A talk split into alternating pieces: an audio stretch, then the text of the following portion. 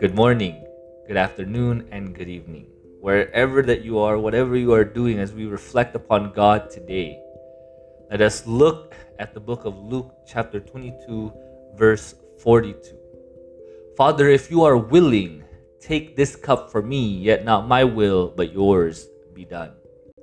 Over the years, I have learned that we cannot always be doing what we want to do.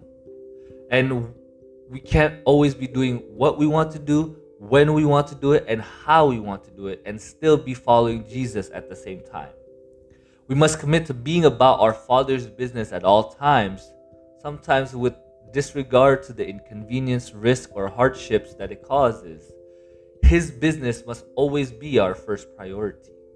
I've spent many years in full time youth ministry and watched countless times as young people walked away from God's plan and timing for their lives because they wanted other things first.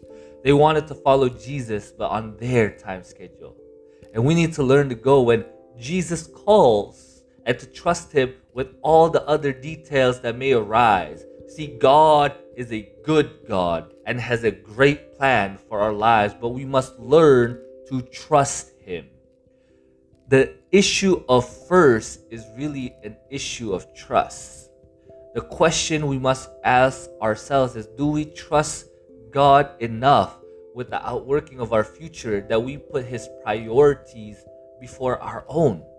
Because in order to fulfill our destiny, there will be many moments where we must subordinate our will to that of our Father.